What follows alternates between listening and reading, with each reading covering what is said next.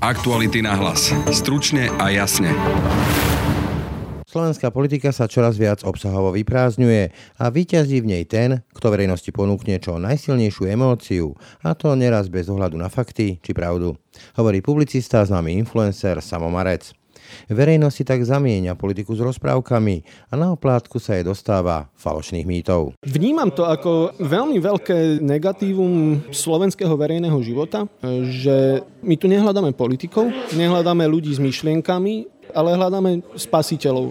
Vlastne smrteľným ľuďom dávame nesmrteľné vlastnosti, a potom sme nesmierne sklamaní, keď im to nevíde. Čo im logicky vyznie nemôže, lebo oni nie sú ani dokonalí, ani bezchybní, ani nesmrteľní, ani žiadni, sú to iba ľudia. A jednoducho my do tých politikov investujeme očakávania, ktoré tam nie sú na mieste a potom sme o to viac sklamaní. Za jedného z tých, ktorí živia vo verejnosti mýtu do politika ako rozprávkom boji dobra so zlom, považuje premiéra Matoviča za oveľa nebezpečnejšie, ale považuje trend čoraz väčšej tribalizácie Slovenska, teda akéhosi kmeňového delenia na tých, ktorí sú naši a ktorí sa nemýlia a tých ostatných, ktorí len škodia akémusi mýtickému spoločnému dobru. Ja rozumiem tomu, že my nechceme zrazu po dvoch alebo po troch mesiacoch počuť, že aj títo to zase robia nejakým spôsobom zle. Ľudia sú unavení, naozaj chcú, aby sa robilo a zrazu počúvať, že aj tu sa dejú chyby, to je také, že nepohodlné. Čiže si ľudia hľadajú veľmi veľa rôznych ospravedlnení v rámci také ako keby nejakej obrany svojej. Túto tribalizáciu, to také uzatváranie do kmeňov, to v poslednom čase vnímam veľmi intenzívne a s veľkými obavami, lebo sa to deje veľmi rýchlo. Rozsudok v prípade vraždy novinára Jana Kuciaka a jeho partnerky Martiny Kušnírovej sa odkladá. Marian Kočner si ho vypočuje až o mesiac. Pokračuje hovorkyňa špecializovaného trestného súdu v Pezinku Katarína Kudiaková. Predsednička Senátu špecializovaného trestného súdu zrušila termín zajtrajšieho hlavného pojednávania z dôvodu nutnosti pokračovania v porade Senátu o pripravovanom rozsudku. Termín nového hlavného pojednávania je určený na deň 3. septembra 2020. Samo Marec, slovenský publicista a influencer a jeden z tých, ktorý by slovenský premiér zrejme zaradil do skupiny tzv. mudrosť, no veď viete. On osobne to vníma ako nebezpečný trend vytvárania si nepriateľov a kastovania Slovenska na tých našich, ktorí sa nemýlia a chyby sa im odpúšťajú, a na tých ostatných, ktorí ak nevidia veci tak ako my, stávajú sa nepriateľmi nášho bajného spoločného dobra. Prečo bola kauza diplomoviek teda tak dôležitá? Kam povedie politika založená na statusoch na sociálnych sieťach? Aký vplyv majú sociálne siete na politiku? A prečo tak radi zas a znovu uveríme novým politickým mesiášom? V dnešných aktualitách náhlas sa na to budeme pýtať publicistu Sama Marca. Je útorok 4. augusta. Príjemné počúvanie aktualit náhlas vám želá Braň Dobšinský. Pri mikrofóne v tejto chvíli vítam publicistu, prekladateľa Sama Marca. Ahoj. Ahoj, dobrý deň, prajem. Mimochodom aj múdro srača. A ako sa ti to počúva z úst premiéra? Beriem to ako taký slovný obrad, ktorý Inak vznikol vtedy, keď e, sa teda našli ľudia, ktorí hovorili, že Veronika Remišová pravdepodobne od Igora Matoviča odíde. Vtedy ešte bola v Olano. A premiér vtedy ešte opozičný poslanec, líder hnutia povedal, že všetci ľudia, ktorí toto hovoria, sú obyčajní múdrosrači. A ono sa to potom stalo. Teraz má to slovo nejaké iné použitie, teraz označuje v podstate všetkých, ktorí premiérovi niečo vyčítajú. No a nejak som si teda zvykol, už aj tričko mám s týmto nápisom. Ale čo to podľa teba vypovedá, že to je slovo, ktoré má čo označovať ako ten múdrosred, že čo? No takto, to z toho technického hľadiska to je úplne klasické ako keby označenie nepriateľa. Že my potrebujeme nepriateľovi dať nejaké meno, aby sme vedeli, proti komu bojujeme použil to Donald Trump, ktorý stále hovoril, hej, že je tam tá crooked Hillary, tá, ktorá urobila všetky tie zlé veci, že my jednoducho dáme nejakú nálepku a tá nálepka sa veľmi dobre chytí. Ako čo, je zlé, že niekto mudruje? No nie, múdrosrač znamená niečo iné. Múdrosrač znamená, že ty sa hráš na nejakého intelektuála, ty sa tváriš, že tomu všetkému nejak akože lepšie rozumieš, ale že v podstate akože to vyplýva z toho slova, že proste si serieš do huby. Hej? Ako keby, že dáviš stále nejaké veci, ale že sú to nezmysly, lebo napríklad treba poraziť Fica. Ty sa vlastne takto aj publicisticky dostal do sporu s premiérom v prípade tých diplomoviek. Spýtam sa argumentom jeho fanklubu to naozaj má padnúť predseda vlády po 12 rokoch Roberta Fica kvôli tomu, že pred 20 rokmi neurobil dobre diplomovku? Ja to poviem takto. Čo mňa zaujímalo, bolo to, čo sa potom odhalení bude diať. Lebo samotné zistenie, že teda diplomovka Igora Matoviča asi nie je úplne v poriadku, to nie je až tak úplne nové. Mňa na tom zaujímalo skôr to, že ako ten premiér potom odhalení zareaguje. Ako to bude komunikovať, ako sa k tomu postaví? Ako sa k tomu postaví z toho komunikačného hľadiska. A mal som ja teda obavu, že postupne, a tak sa to aj postupne dialo, že postupne sa teda dopracuje k tomu, že za to plus minus môžu novinári, ktorí za nimi niekde je tam Fico alebo progresívne Slovensko, alebo jednoducho nám to chcú všetko pokaziť lebo ono to aj malo nejakú genézu. Hej, na začiatku ten premiér, v tom prvom statuse, on to bol veľmi zmierlivý status. On tam napísal, že ak som pochybil, zrejme som pochybil, tak sa ospravedlňujem, nemalo by to tak byť, dokonca povedal, asi som v tomto zlodej. Hej, čiže to bol taký, akože taký obranný manéver, že tak stalo sa a ja sa ospravedlňujem, ale tá komunikácia sa nejako vyvíjala a nakoniec sa to vlastne skončilo ako keby jeho frontálnym útokom, že on nič a všetci ostatní za to môžu. Čiže ja to vnímam ako takú kauzu, ktorá je do veľkej miery symbolická, hej? že tá diplomovka, ktorá nevznikla úplne v súlade s pravidlami, to samé o sebe nie je až taký problém, ale je to problém taký symbolický, že nám niečo vypoveda. Hej? Čo to vypoveda takýto postoj Igora Matoviča o tom, ako bude predsedať vláde, podľa teba? O tom to nevypoveda veľmi, by som povedal dokonca, že ani nič. Aj by som bol naklonený povedať, že to nie je úplne dôvod, aby odstupoval. Aj keď zase jeho odstúpenie by predsa nejako automaticky neznamenalo predčasné voľby. Hej? Pravda určite je, že teda, že samotná diplomovka o nejakých schopnostiach jeho nevypoveda nič o tom, ako bude naplňať tú svoju misiu, s ktorou ho zvolili, ale myslím si, že sa nám hromadia dôkazy a to sú také zvláštne, lebo to nie sú otvorené škandály. Hej, tam nejde o ukradnuté milióny, ale čoraz viac sa nám hromadia kauzy, ktoré hovoria o nejakých ako keby takých štruktúrálnych alebo procesových problémoch. Hej. To je kauza, ktorá prešla len tak ministra vnútra ohľadne karantény to je kauza krízového štábu, keď sa teda ľudia pýtali, že a na základe čoho. Je to teraz e, kauza s odstúpeným štátnym tajomníkom, hej, ktorý bol akože tajný. vojenský tajný. A to sú veci, ktoré by sa jednoducho nemali stávať. A presne, a nie sú to veľmi čitateľné škandály, lebo tam chýba tá kopa peňazí, ktorá zmizla, ale to hovorí niečo o tom, že procesne sú tam obrovské chyby. Takže ak sa teda pýtaš, že čo tá diplomovka vypoveda o schopnosti premiéra prípadne naplniť svoju misiu, tak ani veľa nie, ale všetky tie ostatné veci sú dosť také varovné signály. Proti argumentom, ktorí počujú, a či už od tých ľudí, ktorí sú v politike, alebo ich e, priaznivcov, je, že teraz treba doriešiť Ficové zlodejstva a nesmie sa vrátiť Robert Fico a vy nás pri tom úvodovkách vyrušujete. Mne tak trošku pripomína, keď som polemizoval s Robertom Ficom a on si tak stotožnil sám seba so Slovenskom, že vlastne útočím na Slovensko, proti slovenský novinár a podobne. Vidíš tam nejakú takúto paralelu? Veľmi rýchlo sa to blíži k tomuto. Nemusí Igor Matovič doslova povedať, že novinári sú proti slovenské prostitútky, ale tá správa je rovnaká. Že tí novinári nie sú úprimní, konajú v niekoho mene a ten niekto je ten zlý. Pretože momentálne, a to je jedna z vecí, ktorá ma mimoriadne vyrušuje, je teda to nie je ani spor, hej, ale tie pozície voličov aj politikov sú postavené na hrane jednoducho. Buď si na jednej strane a ten dobrý, to je keď si s nami, alebo všetci ostatní sú tí zlí. A do tej zlej skupiny už vlastne patria aj všetci novinári, pričom 4 mesiace dozadu premiér hovoril, že teda založí dokonca investigatívny fond, ktorý ich bude podporovať. A dokonca, to je citát, povedal, že nič lepšie by si nemohol prijať ako to, že teda, že na tú vládu nasadí tých investigatívnych novinárov. Tak, ale ako keby to Garde sa veľmi rýchlo obrátilo, pričom teda to treba povedať, Maria Benedikovičová, ktorá sa venuje diplomovkám, neurobila nič iné, ako to, čo urobila predtým napríklad u Andreja Danka. Jednoducho sa pozrela na jeho záverečnú prácu keď to robila Andrejovi Dankovi, všetci ju mali veľmi radi, všetci sa tešili, Igor Matovič usporadoval protesty. Je to jedna z vecí, vďaka ktorej dosiahol taký výsledok, aký dosiahol. A teraz, keď Maria Benedikovičová urobila presne to isté, tak zrazu tá motivácia je nejaká iná. Hej? Zrazu za to môže Pellegrini, Smer, jeden, druhý, Fico, to je jedno kto.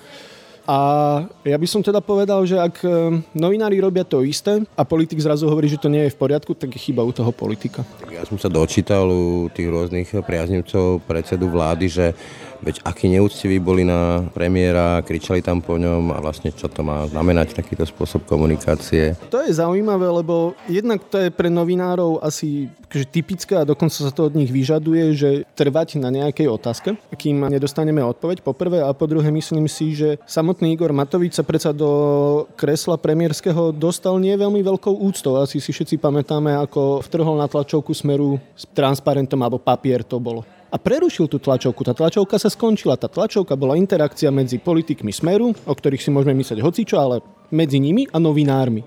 A on tam vošiel a v mene svojho proma to celé zrušil. No, tak to má asi od úcty k jednej alebo druhej alebo tretej strane veľmi ďaleko. Keď toto ja napríklad čítam ako novinár, o tej neúcte novinárov, tak sa mi tak vynárajú tie spomienky na to, ako sa kolega Choluj spýtal Mečera na elektru a zaznela tá slávna, ešte raz sa ma to spýta, že takú jednu tri bodky a tie pasienky a babky Mečerovky. Vracia sa to? To je trošku taká akože zložitejšia téma, kde taká tá úlava a to očakávanie po tých 12 rokoch je oprávnené. Hej? A ja rozumiem tomu, že my nechceme zrazu po dvoch alebo po troch mesiacoch počuť, že aj títo to zase robia nejakým spôsobom zle. Ľudia sú unavení, naozaj chcú, aby sa robilo, tak to poviem v úvodzovkách, hej, a zrazu počúvať, že aj tu sa dejú chyby, to je také, že nepohodlné. Čiže si ľudia hľadajú veľmi veľa rôznych ospravedlnení v rámci také ako keby nejakej obrany svojej. Ale áno, túto ani nie polarizáciu, ale takú tú tribalizáciu, to také uzatváranie do kmeňov, to v poslednom čase vnímam veľmi intenzívne a s veľkými obavami, lebo sa to deje veľmi rýchlo. Alena Kriglerová hovorila, že niekedy stačí na Slovensku, aby nás nemali radi, keď máme iný prízvuk. Čiže taká tá kotlinová mentalita, že stále rozdeľujeme ľudí na tých našich a tých druhých a tí naši sú nejaký náš kmeň? Áno, je to pre nás charakteristické, hej, že potrebujeme cítiť nejakú príslušnosť, stotožniť sa s niečím a to je jedno teraz, že či to je naozaj dedina proti dedine, hej, alebo dolina proti doline. Ale v tomto prípade teda platí, že je veľmi ťažké vysvetliť voličom alebo aj iba priaznivcom Igora Matoviča, že v čom sú vlastne tie chyby a prečo ho kritizujeme. Náčelník nerobí chyby? Náčelník nerobí chyby, ono by sa to dokonca dalo povedať takouto ruskou paralelou. Ja som minulý rok prekladal napísal jednu knihu o páde carského Ruska a ako sa carské Rusko dostalo k tej oktobrovej socialistickej revolúcii.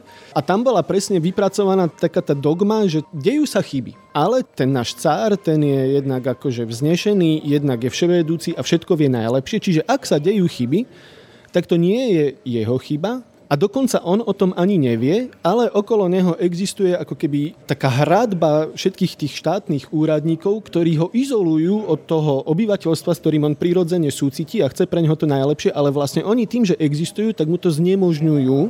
A tak všetky chyby, ktoré sa dejú, za tie môžu oni a on nemôže za nič. On to všetko myslí dobre. A to je vlastne ako keby presne štruktúra, ktorú používa Igor Matovič. Tak to je ale štruktúra, ktorú poznám z rozprávok o dobrom kráľovi Matiášovi a jeho zlých radcoch. No, to je ďalšia vec, že aj vďaka Igorovi Matovičovi samotnému my sa veľmi pohybujeme niekedy v takej že mýtickej rovine. Naozaj v tej rovine toho posvetného boja, kde my ideme proti tomu nepriateľovi, ten nepriateľ je všade. Igor Matovič sám sebe píše naozaj pomaly už biblické statusy, hej, že na začiatku bol on a nikto mu neveril a novinári na ňo kýdali, ale on vyhral. Tak to napísal minulý týždeň.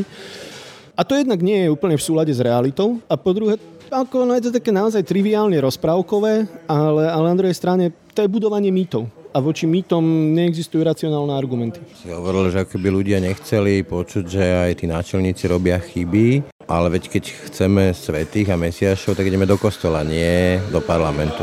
Milím sa? No a to je ten problém.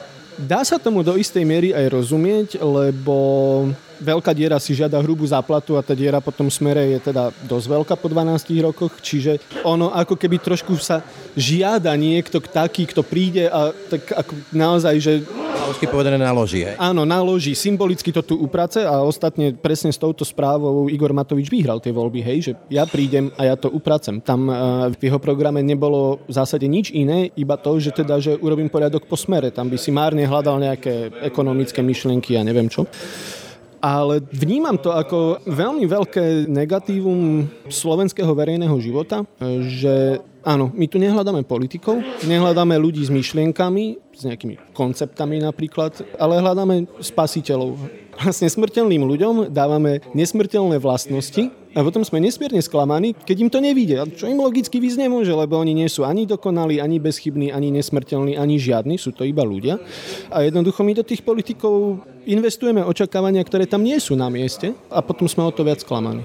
Veľké očakávanie, veľké sklamania. Čo si má ale potom podľa teba vybrať bežný v úvodokách volič občan, keď má dnes na jednej strane Igora Matoviča, povedzme tieto veci, o ktorých hovoríš, tie na druhej strane tu má Roberta Fica, prípadne jeho Adlatusa Petra Pellegriniho a tými 12 rokmi, ktoré sme tu zažívali.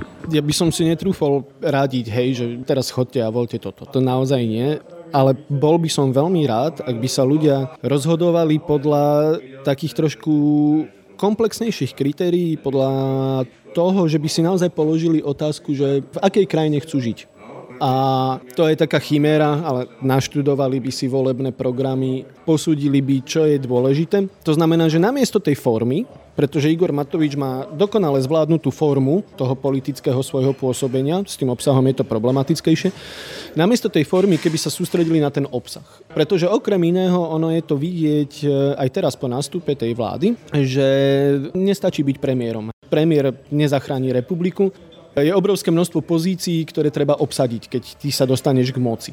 Štátnych tajomníkov, okresné úrady a tak ďalej. Hej? A ty to teraz musíš urobiť. A ak si v takej situácii ako Igor Matovič, že nie si pripravený na to vládnutie a celkom si s ním nerátal a potom vyhraš a chýbajú ti tí ľudia, lebo ty si sa na to nepripravovala. Tá samotná štruktúra toho hnutia ti nedovoluje mať tam tých kvalitných ľudí, ktorí zrazu potrebuješ, že stovky. Tak potom sa dostaneš do takej situácie ako Igor Matovič, že zriadiš komisie na vyberanie šéfov okresných úradov a prezentuješ to ako víťazstvo. Víťazstvo pomaly priamej demokracie, alebo potom zriadiš stránku, kde vy môžete nahlasovať, čo o týchto ľuďoch viete. Ale to je vlastne ako, že ono to vypoveda o tvojej nepripravenosti. A ja by som bol veľmi rád, keby ľudia pred voľbami zvážili, že ktorá strana má nie len toho výrazného človeka na čele, ale ktorá je tak povediac aj pripravená personálne, že sa dostane k moci v koalícii a je schopná kvalitnými, kvalifikovanými ľuďmi obsadiť všetky tie funkcie, ktoré obsadiť treba. Sorry, ale to sa už trošku dostávaš aj ty sám do tej ríše rozprávok, mýtov, lebo takto to v politike väčšinou už dnes nefunguje. Máme tu, hovorím, na jednej strane Igor Matovič a Boris Kolár, povedzme, ako tandem, ktorý sa rozumie, na druhej strane Robert Fico a Peter Pellegrini. Ako krajina nemáme naviac podľa teba? Ja si myslím, že by sme mohli mať naviac. Akurát teda asi história všetkých parlamentných volieb e, ukazuje, že ak sa tu udialo, nazvem to tak pracovne, víťazstvo takých tých skutočných politikov s nejakou víziou a s nejakým cieľom, tak to bolo vždy zhodou náhod. Napríklad, myslím si, že v roku 2002 to bolo, keď sa teda SNS zvládla rozpadnúť a vďaka tomu nedostať do parlamentu a vďaka tomu vznikla druhá Zunindová vláda. Hej. Z dlhodobého hľadiska... Sme odsudení teda na zázrak? Sme odsudení na zázraky a tie zázraky nevychádzajú v parlamentných voľbách. Z dlhodobého hľadiska si už môžeme po koľko to je, 25 ročných skúsenostiach povedať, že teda že väčšina voličov preferuje silného lídra a to je jedno, že či to je Igor Matovič, alebo Robert Fico, alebo Vladimír Mečiar. Jednoducho silnú postavu a nejak s tým nevieme pohnúť. Ono sa to nemení, dokonca by som trúfol povedať, sa to mení k horšiemu. Si hovoril, že ten kľúčový argument Igora Matoviča, predsedu vlády, je, že musíme upratať po smere, poraziť mafiu. Na druhej strane ty už si ho aj otvorene verejne označil za človeka s veľmi voľným prístupom k faktom a človeka, ktorý je manipulátor podľa teba s takouto výbavou platí to, že účel svetí prostriedky, že môžem dosiahnuť upratanie po smere a víťazstvo nad mafiou s takouto výbavou? V prvom rade ja chcem povedať, že ho tak neoznačujem preto, lebo by ma to nejako že bavilo, alebo že by som to robil z nejakej že osobnej zášte, ale jednoducho preto, lebo tak hovoria fakty. Igor Matovič naozaj klame, naozaj manipuluje, Máme 10 rokov jeho track record v politike, vieme to odčítať. Dobre, ale ľudia to vedeli a dali mu ten mandát. To nie je argument? Je to argument, ale nič to nemení na tom, že teda aj po nástupe k moci Igor Matovič sa prejavuje rovnako, ako keď bol 6,5-7% opozičný politik. Tam nejak akože ten verejný prejav sa nezmenil, dokonca možno sa až zhoršil. No a teraz je teda tá otázka, že, že či sa to s tým dá. Ja by som veľmi chcel, aby áno. Aby to dopadlo čo najlepšie aby upratali najviac vecí ako treba, naozaj je to potrebné. Myslím si, že v niektorých rezortoch sa to aj podarí, napríklad v obráne, dúfam, že v spravodlivosti. Veľmi, veľmi som ja rád, že sa nebudeme baviť o tom, či Slovensko patrí na východ alebo na západ, to je super. Ale nakoniec si myslím, že paradoxne práve tá postava Igora Matoviča na čele tej vlády bude do istej miery brániť tomu, aby sa niečo urobilo. Ty si položil na sociálnej siete takú otázku, že ako by to dopadlo za Vladimíra Mečera, keby už boli Facebooky.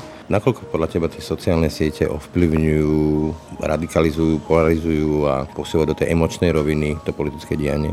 Žiada sa povedať, že absolútne, a to nie je tiež iba pocit, ale to je potvrdené aj nielen politickým dianím, ale, ale aj výskumami, že jednoducho ono to má taký dvojitý efekt, hej, že na jednej strane človek má pocit, ako keby bol priamo súčasťou toho diania a to Igor Matovič veľmi efektívne využíva, hej, že on tam nechá tých ľudí diskutovať, občas tam hodí nejakú tak akože vtipný komentár. Zapája. On sa zapája, áno, čiže to vyvoláva pocit bezprostrednosti, ten pocit bezprostrednosti je samozrejme falošný, hej, lebo akože zo spoločenského hľadiska nemôže si človek myslieť, že je rovný si s premiérom, ten premiér je akože mocenský niekde inde.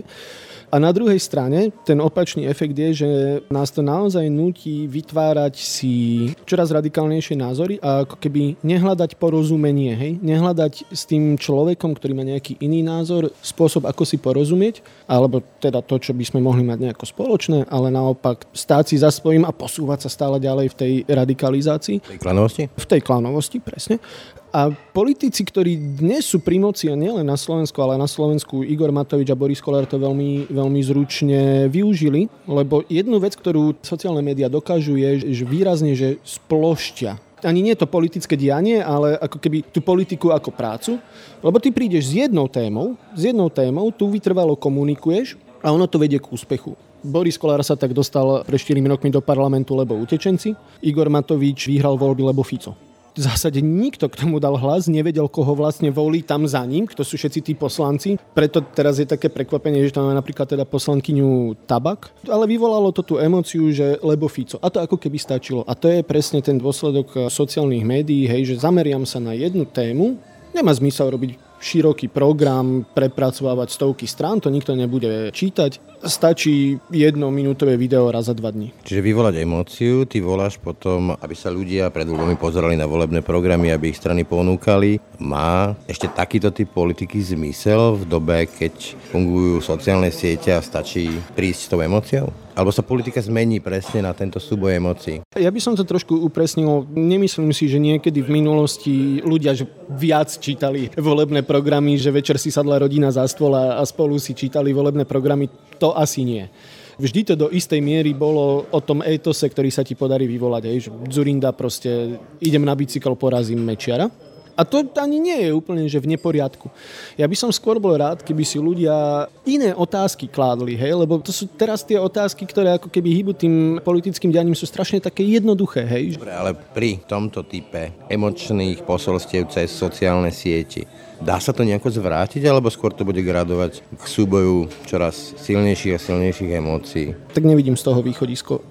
Evidentne toto veľmi dobre funguje a to nie je chyba ani nás, ani Slovákov, ani krajiny, ani národa, ani nikoho, ale jednoducho, že tak ako sa momentálne to dianie na internete odohráva a on to už nás ovplyvňuje všetkých z najväčšej miery, tak e, práve na tej vlne emócií a tých zjednodušených posolstiev sa to proste akože deje a nevidím dôvod a nevidím ani veľmi spôsob, ako by sa to mohlo zmeniť. Čiže ľudí ako Robert Fico, alebo Luboš Blaha, alebo Igor Matovič porazia len im podobný? No dúfam, že nie. Ale pravdepodobne áno, aj keď to nevyhnutne možno snažím sa tam nájsť nejakú nádej. A tá nádej by mohla byť v tom, že aj e, komplikované myšlienky, aj zložitejšie otázky ako len to, že či porazíme Fica, sa určite dajú odkomunikovať takýmto spôsobom. To znamená spôsobom, ktorý zodpoveda dnešným požiadavkám na tú facebookovú politiku. K tomu potrebuješ človeka, ktorý to dokáže efektívne a dôveryhodne stelesniť a zároveň to dokáže aj podať to ma naučil život e, v reklame, kde som predtým pracoval, že môžeme si síce povedať, že sa to nedá, ale našou povinnosťou je nájsť spôsob, ako sa to dá a že ten spôsob v zásade musí existovať, ale Ak nastane tá synergia, že máš človeka, máš témy a vieš ich podať, tak... Je zázrak. Nie, nie, nie. Ja, ja... Lebo máme povedzme generáciu 25-ročných ľudí, ktorí na tomto vyrastajú. Toto chápu ako politiku. Nič iné nepoznajú. Sme odsúdení na tento trend zrejme. No, ako ostáva nám iba prispôsobiť sa, ale to neznamená, že to východisko neexistuje, že to nevieme nejako, nevieme, no ja to nerobím, ty to nerobíš, ale že, že sa to nedá nejako urobiť. Erik Kaliňák začal používať TikTok. Ak to dokáže on, tak to určite dokáže aj niekto, kto to s tou politikou myslí vážne. Takto by som to povedal. Dobu nezmeníš, technológie nezmeníš, ono sa to nevráti, musí sa tomu prispôsobiť. Posledná otázka. Pre vysvetlenie poslucháčom, ty si nebol žiadny veľký priaznevec bývalej vlády. Prišla veľká zmena, prešlo pár mesiacov. Aká je tvoja kľúčová emócia? Je to naplnenie očakávaní, nádej, alebo sklamanie, alebo pachuť, alebo čo to je za pocit z tej zmeny, ktorá prišla? Sklamanie to nie je. Bohužiaľ to nie je sklamanie, lebo v podstate to prebieha plus minus tak, ako som sa obával. Myslím, že niekedy krátko po voľbách som aj napísal na Facebook, že teda, že budem veľmi zvedavý, keď sa budú diať škandály, ktoré sa nevyhnutne budú diať, že ako bude premiér reagovať. A vtedy som si typol, že napriek všetkým pekným rečiam o investigatívnom fonde skôr alebo neskôr zaútočí na politikov. A odtedy už sa to stalo. Nie. Čiže ma, bohužiaľ ma to neprekvapuje, čiže sklamanie to nie je. Ja by som povedal, že nádej je asi najlepšie slovo, lebo ja naozaj chcem, aby to tá vláda jednoducho urobila najlepšie, ako sa dá. A táto šanca nie je premárnená. Nezavidíme jej tú východiskovú situáciu. Hej, bola korona, teraz nevieš, či nebude druhá vlna korony. To nikto nechce, aby takýto akože deus ex machina ti zasiahol do politického diania. Ale povedzme, že také, že začiatočnícke potknutia sa nám udiali. Povedali sme si, že dobre, zmierime sa s tým a teraz poďme do práce. Lebo tá práca sa ešte nezačala a ja som teda zvedavý, že aká bude a ja sa na to pozerám s tou nádejou, lebo ja naozaj chcem, aby to dobre dopadlo. Toľko sa Marec, ďakujem. Ďakujem veľmi pekne. Aktuality na hlas. Stručne a jasne.